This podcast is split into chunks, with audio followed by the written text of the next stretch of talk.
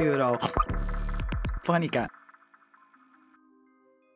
Bentornati con un nuovo appuntamento di Recap, l'Europa in 7 giorni, il format settimanale di Eurofonica. Io sono Simone Pavesi e mi trovo al Parlamento europeo di Strasburgo, negli studi radio intitolati ai nostri colleghi Antonio e Bartek. Questa settimana abbiamo seguito i lavori dei parlamentari riuniti in plenaria e diversi sono stati i temi affrontati, dalla risposta alla crisi eh, ucraina dovuta all'invasione di Putin e anche alle conseguenze economiche che gli europei stanno chiaramente pagando perché le sanzioni costano anche molto a noi cittadini europei e i deputati quindi hanno chiesto alla Commissione misure, strumenti per difendere i cittadini e le imprese all'intelligenza artificiale, ma ne abbiamo parlato nei nostri contenuti e continueremo a farlo. Tante altre questioni, voi ascolterete tra poco uh, un dibattito che insieme ad alcuni colleghi qui con me in plenaria a Strasburgo abbiamo fatto anche sul discorso che ha fatto il primo ministro italiano Draghi, accolto dalla presidente Mezzola e poi uh, sulla COFU e le conclusioni conclusioni della conferenza sul futuro dell'Europa che chiedono una riforma dei trattati. Vedremo se effettivamente i trattati verranno cambiati dalle nostre istituzioni e se i cittadini verranno ascoltati.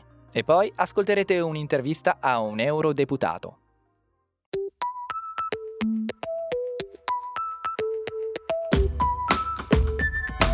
Eurofonica. Bentornati con un nuovo appuntamento con What Do You Think, il format di dibattiti di Eurofonica. Sono qui, sono Simone Pavesi, al Parlamento Europeo di Strasburgo. Qui con me ci sono Lorenzo Nisto, Simone Matteis e Irene Centola da Cineuni. Grazie Irene per essere qui con noi. È un piacere, figuriamoci. Allora, eh, abbiamo seguito la plenaria del Parlamento europeo e eh, quindi cerchiamo di fare il punto su alcune questioni importanti, in particolare eh, la discussione sull'Ucraina, la, la, guerra di Putin contro eh, il paese guidato da Zelensky e poi affronteremo invece le conclusioni della COFUE, la conferenza sul futuro dell'Europa. Ma iniziamo subito dall'Ucraina perché mercoledì mattina in un dibattito con la ministra francese Klinker e la presidente della Commissione europea Ursula von der Leyen, i deputati hanno hanno discusso le conseguenze sociali ed economiche per l'unione eh, della guerra russa in Ucraina e hanno sostenuto il sesto pacchetto di sanzioni contro la Russia e le proposte per aiutare eh, la ripresa dell'Ucraina. Quello che mi ha colpito è che questa volta eh, si è proprio registrata un'intenzione di difendere i cittadini e le imprese europei eh, dalle conseguenze che le sanzioni europee contro il governo di Putin stanno determinando chiaramente sulle società dei nostri paesi, degli stati membri. Eh, e quindi mh, mm, si è manifestata in maniera evidente eh, l'intenzione di ridurre al minimo i costi per eh, nostre, i nostri conti pubblici, per le nostre casse, eh, però anche quella di sconfiggere Putin. Questo è quello che è emerso dal dibattito insieme alla richiesta da parte dei deputati di grande unità tra i Paesi membri. Ecco, ma io voglio chiedervi ragazzi, secondo voi eh, l'Unione Europea quindi sta veramente facendo dei passi concreti per cercare la pace? Beh Simone, sicuramente sono state utilizzate delle parole molto forti, la stessa parola sconfiggere ci fa pensare che l'Unione Europea stia effettivamente cercando di fare dei passi avanti. A tal proposito però ho trovato molto interessante anche l'intervento dell'eurodeputata Beghin, la quale ha affermato che per quanto il diritto di difesa dell'Ucraina sia sacrosanto, in ogni caso il nostro scopo ultimo, il nostro obiettivo finale deve essere comunque la pace.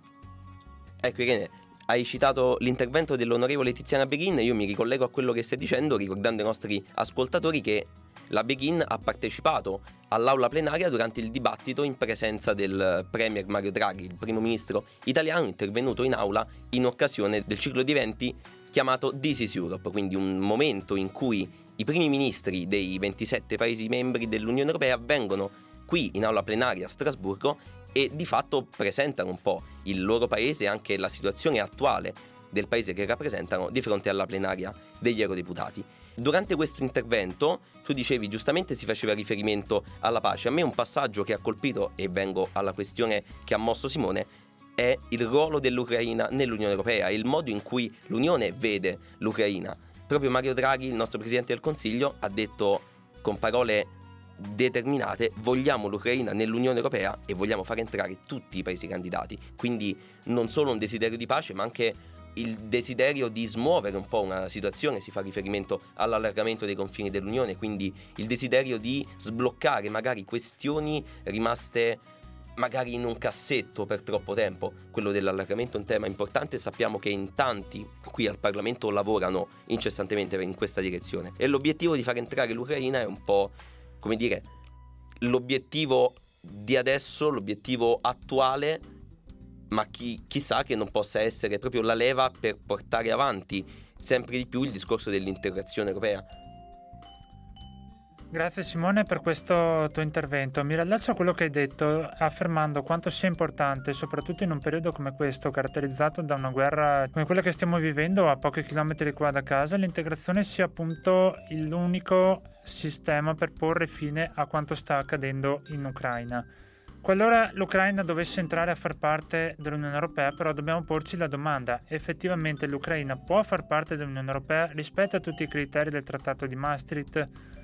Se invece si nota che eh, questi criteri non sono rispettati, a mio avviso l'unica soluzione per poter permettere all'Ucraina di entrare a far parte della grande famiglia europea sarebbe quella di attivare dei canali o un processo di democratizzazione nel paese, sostenuto e supportato economicamente dall'Unione Europea e dagli Stati membri. Ecco Lorenzo, tu hai detto chiaramente qualcosa di rilevante perché hai posto una questione problematica che tra l'altro qualche paese ha fatto già emergere, anche la Germania infatti non è così ehm, accondiscendente nei confronti della richiesta dell'Ucraina di entrare nell'Unione Europea proprio perché ci sono severi criteri da rispettare e non è chiaro se attualmente l'Ucraina eh, li stia rispettando. Eh, per questo in genere ci, ci, vogliono anche anni, molti anni, lo abbiamo visto con altri paesi candidati eh, all'ingresso, eh, affinché un paese possa effettivamente aderire all'Unione Europea. Però un altro problema potrebbe sorgere nel momento in cui l'Ucraina entrasse nell'Unione Europea, eh, cioè quello che l'intera Unione Europea poi entri in guerra e in quel caso i problemi crescerebbero anche per noi tutti.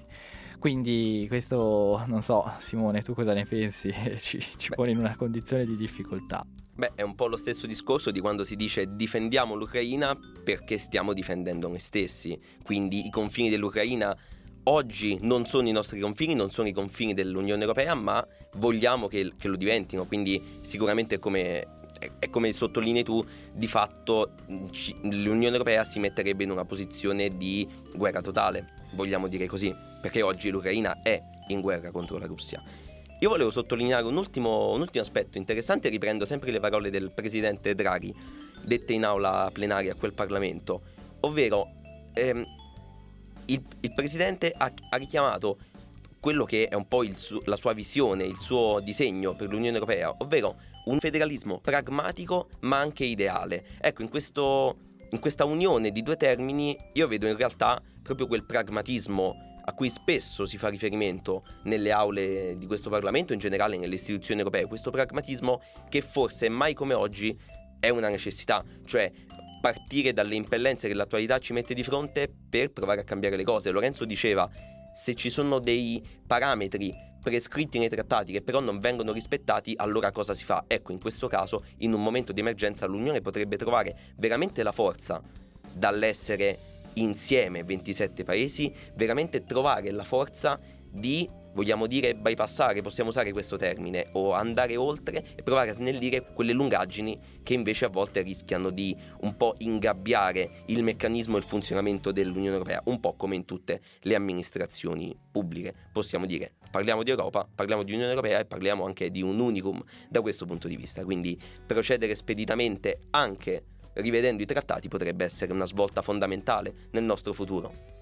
E allora veramente me la servi su un piatto d'argento perché in questo modo ci colleghiamo alla conferenza sul futuro dell'Europa che sta giungendo al termine perché si è svolta l'ultima plenaria proprio qualche giorno fa a Strasburgo e eh, il 9 maggio ci sarà eh, la cerimonia conclusiva nel giorno dell'Europa. È iniziata il 9 maggio del 2021 e finirà il 9 maggio del 2022 e la cerimonia conclusiva eh, dovrà eh, chiaramente dare avvio alla fase di implementazione soddisfazione, ci auguriamo, delle proposte pervenute dai cittadini e dai rappresentanti delle istituzioni locali, eh, nazionali e de- delle istituzioni europee che facevano parte chiaramente della conferenza.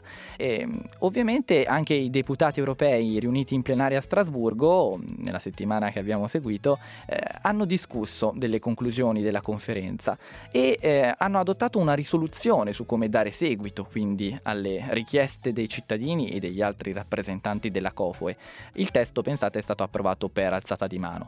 Il Parlamento riconosce che le proposte eh, pervenute sono ambiziose e costruttive e richiedono la modifica dei trattati, quindi Simone hai proprio utilizzato l'espressione giusta, ehm, e chiedono che venga avviata una convenzione, eh, una convenzione per attivare la procedura di revisione dei trattati sulla base dell'articolo 48 del Trattato sull'Unione Europea e quindi hanno proprio impegnato la Commissione Affari Costituzionali del Parlamento a preparare proposte concrete di riforma. Eh, in particolare due sono i punti punti eh, a cui tiene molto il Parlamento europeo, il superamento eh, della necessità dell'unanimità in Consiglio eh, tra gli Stati membri per adottare certe decisioni, che sappiamo è un meccanismo che mette in stallo l'Unione Europea su tante decisioni che la rende debole eh, quando è necessario dare risposte ai cittadini, soprattutto in momenti difficili, ma anche l'iniziativa legislativa che oggi il Parlamento non ha e che a gran voce chiede.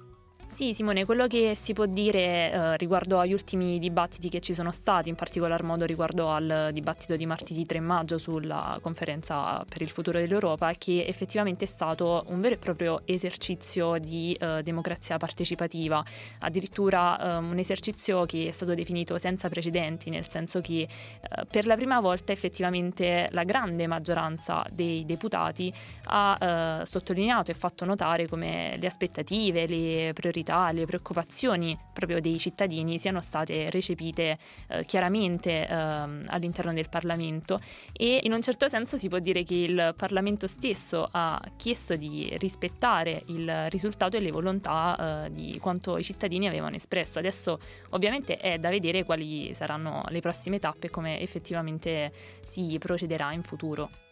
Ecco, tutto giusto quello che stiamo dicendo fino adesso, non dimentichiamoci però che non tutti sono così soddisfatti, così entusiasti della conferenza sul futuro dell'Europa.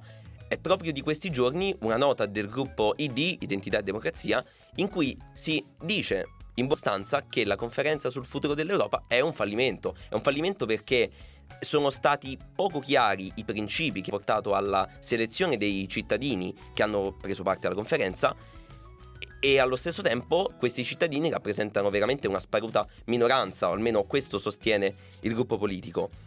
Il punto è, in sintesi, è quello che abbiamo letto nella nota ufficiale, ovvero che la montagna ha partorito un topolino, ovvero sia tutto questo grande allestimento dal punto di vista anche economico, dal punto di vista istituzionale, poi ha portato, dicono, a nulla di fatto. Ecco, io su questo non sono propriamente d'accordo. Mi spiego, mm, oggi secondo me è prematuro definire la conferenza come un successo o un insuccesso, quindi come, come se sia stato un qualcosa di veramente rivoluzionario nel, nella storia dell'Unione Europea o come se sia stato invece un buco nell'acqua. Io, io penso invece che bisogna aspettare e dare il tempo alle istituzioni di farsi carico delle istanze proposte dai cittadini e di metterle in pratica. Parlavamo della riforma dei trattati, magari non si arriverà a quello, però ci potrebbero essere tante altre piccole modifiche a determinate questioni o anche, perché no, questioni che ci toccano più nella quotidianità, senza andare per forza a parlare dei trattati fondanti dell'Unione Europea. Ecco, se su queste cose la conferenza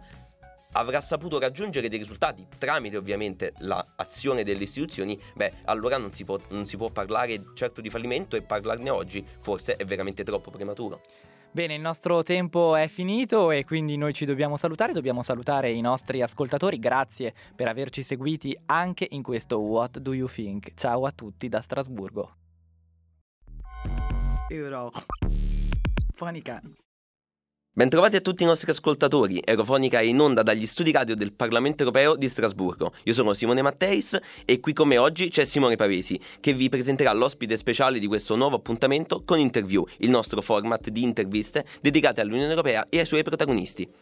Ciao Simone, grazie, grazie ai nostri ascoltatori. Siamo qui in diretta dagli studi dedicati ad Antonio e Bartek a Strasburgo e con noi c'è il deputato Marco Zanni, presidente del gruppo Identità e Democrazia, membro della conferenza dei presidenti e della Commissione per i problemi economici e monetari. Inoltre è membro sostituto della Commissione per gli affari esteri e della Commissione per i bilanci. Benvenuto Marco Zanni. Grazie, buongiorno a tutti i vostri ascoltatori. Deputato, lei e il suo gruppo siete reduci da uh, una dura sconfitta elettorale in Francia. Parliamo chiaramente delle elezioni presidenziali tra uh, Macron e Le Pen al ballottaggio, che hanno fatto registrare un risultato positivo sicuramente per il Rassemblement National, ma non sufficiente per consegnare la vittoria a Le Pen, che è colei che ha lanciato Identità e Democrazia, cioè il gruppo che lei attualmente presiede. Ecco, forse la narrazione di un'Unione Europea fatta solo da burocrati di Bruxelles non funziona più tanto bene tra i cittadini. Quindi le chiedo quanto l'attaccamento all'UE dei cittadini francesi ha influito nel determinare il risultato che si è registrato in Francia. Ma direi poco o niente, io non, non la chiamerei sconfitta e la, la, la, vittoria di Macron mi pare una vittoria abbastanza eh, mutilata. Se guardiamo al primo turno, partiti con un atteggiamento estremamente critico verso l'Unione Europea, sia lato diciamo a destra, quindi il, il partito guidato da Marine Le Pen, sia lato sinistro, quindi il, il partito guidato da Mélenchon, eh, hanno raggiunto nel primo turno la maggioranza dei voti voti, eh, quindi questo è sicuramente un tema a mio avviso da analizzare sia per i prossimi cinque anni di Macron che nel 2017 eh, è stato eletto presentando un'agenda molto eh, federalista in termini di, di, di, futuro dell'Europa che poi si è andata pian piano scemando e anche per la stessa Unione Europea, per le istituzioni dell'Unione Europea. Se nel secondo paese più importante della nostra Unione la maggioranza dei cittadini vota per partiti che hanno una visione posizione molto critica verso l'Unione Europea, evidentemente qualche eh, problema c'è e lo stesso secondo turno tra eh, Le Pen eh, e Macron ha dimostrato che Le Pen nonostante fosse data eh, per sconfitta eh, dopo la debacle nel 2017 è ancora nel secondo paese europeo la miglior alternativa a Macron e addirittura ha incrementato, se non ricordo male, di 4-5 milioni di voti il suo risultato del 2017. Quindi questo è sicuramente un tema da analizzare e questo è sicuramente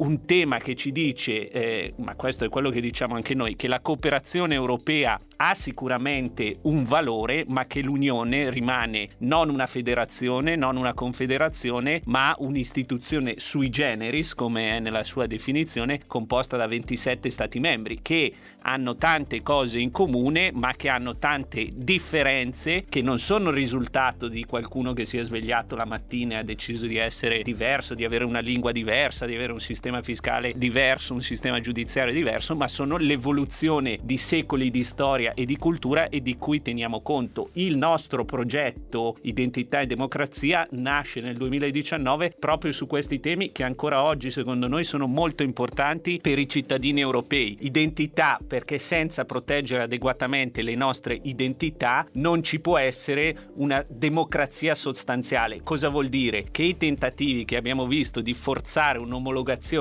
dall'alto sono tentativi che non hanno aiutato l'integrazione europea, non hanno aiutato l'Unione Europea a crescere, ma l'hanno resa sempre più sfilacciata, l'hanno balcanizzata. Quindi su questo le, anche le elezioni francesi ci debbono, diciamo, insegnare qualcosa e debbono soprattutto pungolare le istituzioni europee, la leadership dell'Unione, di tutte e tre le istituzioni legislative, a cambiare passo e a modificare. Ora, su questo credo ci sia una convergenza abbastanza ampia all'interno del Parlamento europeo, quindi sulla necessità di cambiamento ci sono visioni diverse su come poi eh, diciamo portare avanti questo cambiamento. Chi ha una visione più federalista, quindi più accentramento a Bruxelles, più condivisione delle competenze, che io non condivido, c'è chi ha una visione che rimane basata eh, su un pilastro fondamentale delle nostre democrazie che sono gli stati, quindi il Consiglio, e su cercare di capire quello che possiamo fare bene e meglio insieme. Ad esempio io oggi sarei d'accordo su un meccanismo di acquisto comune comune all'interno dell'Unione dell'energia, ci sarà sempre più competizione, quindi rischiamo di farci competizione tra noi e aumentare i prezzi del gas, però su altre tematiche penso che il principio di sussidiarietà, che è uno dei principi fondanti dei trattati dell'Unione, debba rimanere in piedi e debba essere importante proprio per garantire uno sviluppo comune e evitare che ci sia una frammentazione come qualche volta abbiamo visto in questi anni. Lei ha richiamato tra l'altro anche qualche parola che il presidente Draghi ha menzionato, ha parlato di federalismo pragmatico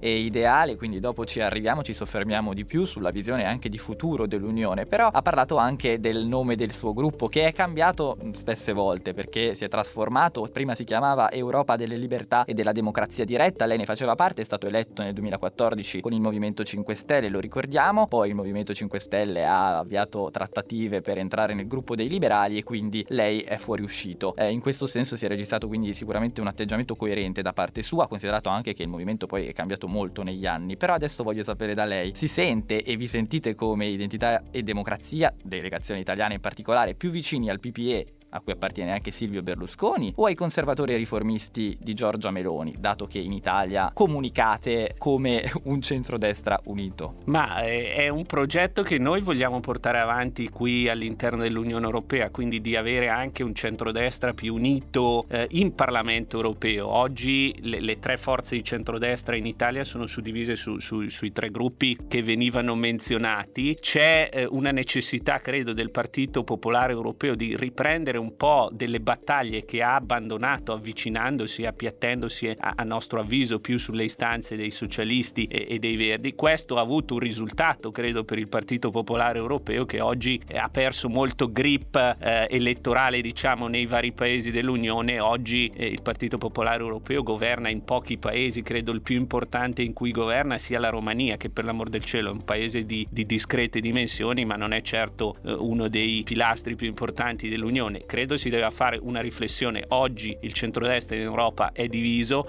oggi qualcuno propone un cordone sanitario eh, verso partiti che hanno ricevuto milioni di voti alle elezioni europee e che governano in importanti paesi come la Lega, eh, l'Italia è il terzo paese più importante dell'Unione, quindi credo si debba fare una riflessione. Se vogliamo portare avanti i temi che ci accomunano e ce ne sono, dobbiamo lavorare assieme, altrimenti comanda qualcun altro e le idee che vengono portate avanti avanti e che vincono non sono quelle che noi abbiamo proposto ai nostri elettori nel 2019. Quindi più che una riflessione della Lega o del gruppo Identità e Democrazia che è sempre a disposizione e lo facciamo nelle commissioni, nei report che nonostante tutto prendiamo, sia una riflessione da fare per chi governa per chi si è trovato appiattito su istanze che non erano proprio quelle che venivano proposte e per chi oggi cerca di ritrovare la sua identità. Quindi il Partito Popolare Europeo è in difficoltà. Credo che ci sia una riflessione importante sui temi. Noi siamo a disposizione per cooperare sui nostri temi, sui temi che si accomunano con loro, col gruppo dei conservatori. Pensiamo che questa sia la strada corretta anche qui al Parlamento Europeo. Ripeto, noi siamo aperti alla discussione, aspettiamo che ci sia una maturazione anche dall'altra parte per lavorare più istituzionalmente, perché oggi questo lavoro comunque esiste all'interno della commissioni e sui report anche eh, quelli più importanti. E abbiamo avuto un dibattito eh, in aula sulle conseguenze economiche della guerra in Ucraina e i tanti deputati di centrodestra appartenenti a questi tre gruppi hanno espresso chiaramente la volontà di rivedere tutto quello che è il pacchetto cosiddetto Fit for 55, cioè quel gruppo di regolamenti e di direttive che sono un pilastro del, del Green Deal eh, annunciato a dicembre del 2019 dalla Commissione. Quindi questo è un segnale positivo su cui noi lavoriamo e, e teniamo le porte aperte per un lavoro costruttivo con i conservatori eh, della Meloni e con il PPE dove sta Forza Italia. Ecco, però in Italia il suo partito governa eh, con Forza Italia, quindi con il PPE, quindi il PPE governa anche l'Italia in qualche modo eh, e invece eh, nell'Unione Europea il PPE è dominante, ecco, eh, almeno al Parlamento europeo, lo sappiamo che da sempre determina le sorti dell'Unione Europea europea, quindi forse una direzione è già chiara. Martedì 3 maggio, durante il suo intervento in plenaria, ha invocato uno sganciarsi da quella che è la leadership di un unico paese dal punto di vista energetico, ma immagino anche dal punto di vista economico. E lei faceva riferimento tanto alla Russia quanto, per esempio, alla Cina. Ecco, in questo senso lei ha invocato più pragmatismo e meno ideologia, ce l'ha detto anche adesso, in riferimento un, po' a quelle che sono le, le impellenze, cioè l'Unione Europea deve prendere in considerazione quello che sta avvenendo, può agire, però sicuramente deve ponderare le scelte. Ecco, in una battuta, secondo lei, quando quanto è vicino il momento in cui l'Unione prenda coscienza di questa situazione e finalmente passi, come dire, dalle parole ai fatti? Ma qualche segnale lo stiamo vedendo, cioè il fatto che ci siamo accorti, nonostante insomma lo, lo sapessero tutti, che eravamo dipendenti da un unico paese, democratico o non democratico che, che sia, è sempre diciamo una cattiva strategia. Che il modello in trasformazione industriale che la Commissione ha proposto eh, ci porti dalla dipendenza da un regime, quello russo, alla dipendenza da un altro regime, quello cinese, eh, ecco anche questa, come ho detto in aula, non credo sia una strategia vincente, eh, però alcuni passi li vediamo. Il tema del reshoring, dell'autonomia strategica, sono temi sempre più al centro del dibattito europeo. Non sarà un processo breve e, e, e su questo noi dobbiamo essere realistici e comunicarlo in maniera realistica ai nostri elettori e ai cittadini. Non sarà un processo facile, avrà dei costi, come ho ricordato eh, a Draghi, perché è chiaro che noi oggi produciamo certe cose fuori dall'Europa perché costa di meno e quindi poi eh, perché il prezzo no, sui cittadini sia inferiore. Riportare certe produzioni strategiche che devono essere riportate in Europa avrà un costo, il costo dei prodotti aumenterà e per questo dobbiamo sostenere i salari per far sì che a fronte di un aumentato costo dei prodotti per motivi di autonomia e per motivi di strategia europea ci siano dei consumatori che questi prodotti se li possano permettere. Quindi il tema dei salari e del potere d'acquisto è un tema preponderante da cui l'autonomia strategica non può prescindere. Per chiudere, dopo questa ampia panoramica anche sulle scelte che serviranno per il futuro dell'Unione Europea, io vorrei concludere con una breve considerazione proprio su questo, sul tema del futuro. Sappiamo che lei e il suo gruppo avete espresso in questi giorni parole di disappunto nei confronti della COFO e la conferenza sul futuro dell'Europa. Quello che vorremmo chiederle è se lei crede veramente che si tratti di un completo fallimento, se in realtà qualche eredità nei confronti dei cittadini questa conferenza è stata in grado di lasciarla. Purtroppo la, la COFE è stata una grande occasione persa a mio avviso. Io molto spesso negli anni, anche di recente, ho, ho esortato le istituzioni europee a guardarsi indietro e a prendere coscienza dei propri errori, perché è chiaro che ci sono stati degli errori ed è normale che insomma si facciano degli sbagli. Importante riconoscerli e, e cambiare passo. Purtroppo eh, la COFE più che un esercizio di democrazia diretta e di discussione dove diciamo tutte le opinioni dei cittadini europei venivano prese in considerazione è stato un esercizio diciamo eh, guidato verso una parte e anche la partecipazione dei cittadini. Noi abbiamo chiesto lumi su come insomma i rappresentanti dei cittadini siano stati eh, scelti e diciamo non è, non è ancora chiara. Di fatto purtroppo le conclusioni di questa conferenza erano già scritte prima delle discussioni, addirittura ci sono episodi che i colleghi che hanno partecipato mi hanno raccontato di come eh, di fronte diciamo a eh, input da parte di questi gruppi di cittadini diversi da quelli che erano le aspettative di una maggioranza parlamentare si siano insomma usati dei metodi per riportarli diciamo di fronte alle conclusioni desiderate. Sul tema delle liste transnazionali nel, nel panel di, di dibattito eh, che poi avrebbe dovuto fare la conclusione eh, su questo tema diciamo i desiderata emersi dai cittadini erano che di questa cosa non era una priorità, eh, non, non, non, la vedevano diciamo come una necessità nel, nel percorso di riforma eh, dell'Unione Europea, eh, i responsabili di quel panel diciamo hanno ritirato un testo eh, che doveva essere approvato, hanno eh, credo fatto riunioni con questi eh, chiamiamoli dissidenti e li hanno riportati a più miti consigli e quindi questo tema è stato riportato nelle conclusioni. Abbiamo visto come anche nella risoluzione che abbiamo votato questa settimana al Parlamento europeo sulle conclusioni della, della conferenza il tema delle liste transnazionali sia stato un tema molto divisivo. I paragrafi che si riferivano a questo sono passati con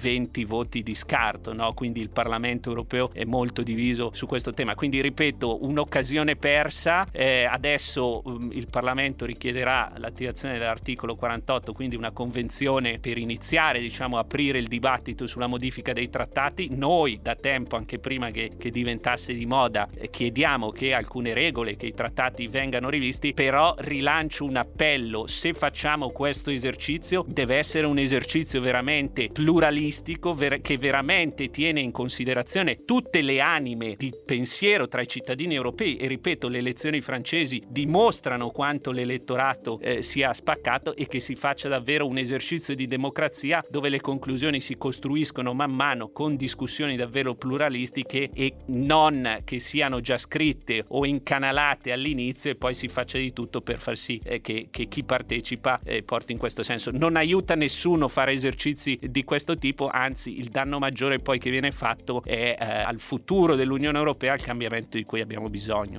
Grazie al deputato Marco Zanni, grazie ai nostri ascoltatori per averci seguito, alla prossima. Euro. Fonica. Grazie per averci seguiti anche questa volta con tanto affetto. Io vi ricordo che siamo sempre attivi su tutti i nostri social, su Instagram, Facebook e Twitter. Seguite Eurofonica e poi potete ascoltarci sul nostro sito www.raduni.org e su Spotify, Apple e Google Podcast, oltre che ovviamente su tutte le radio del circuito Raduni. Grazie, alla prossima. Ciao.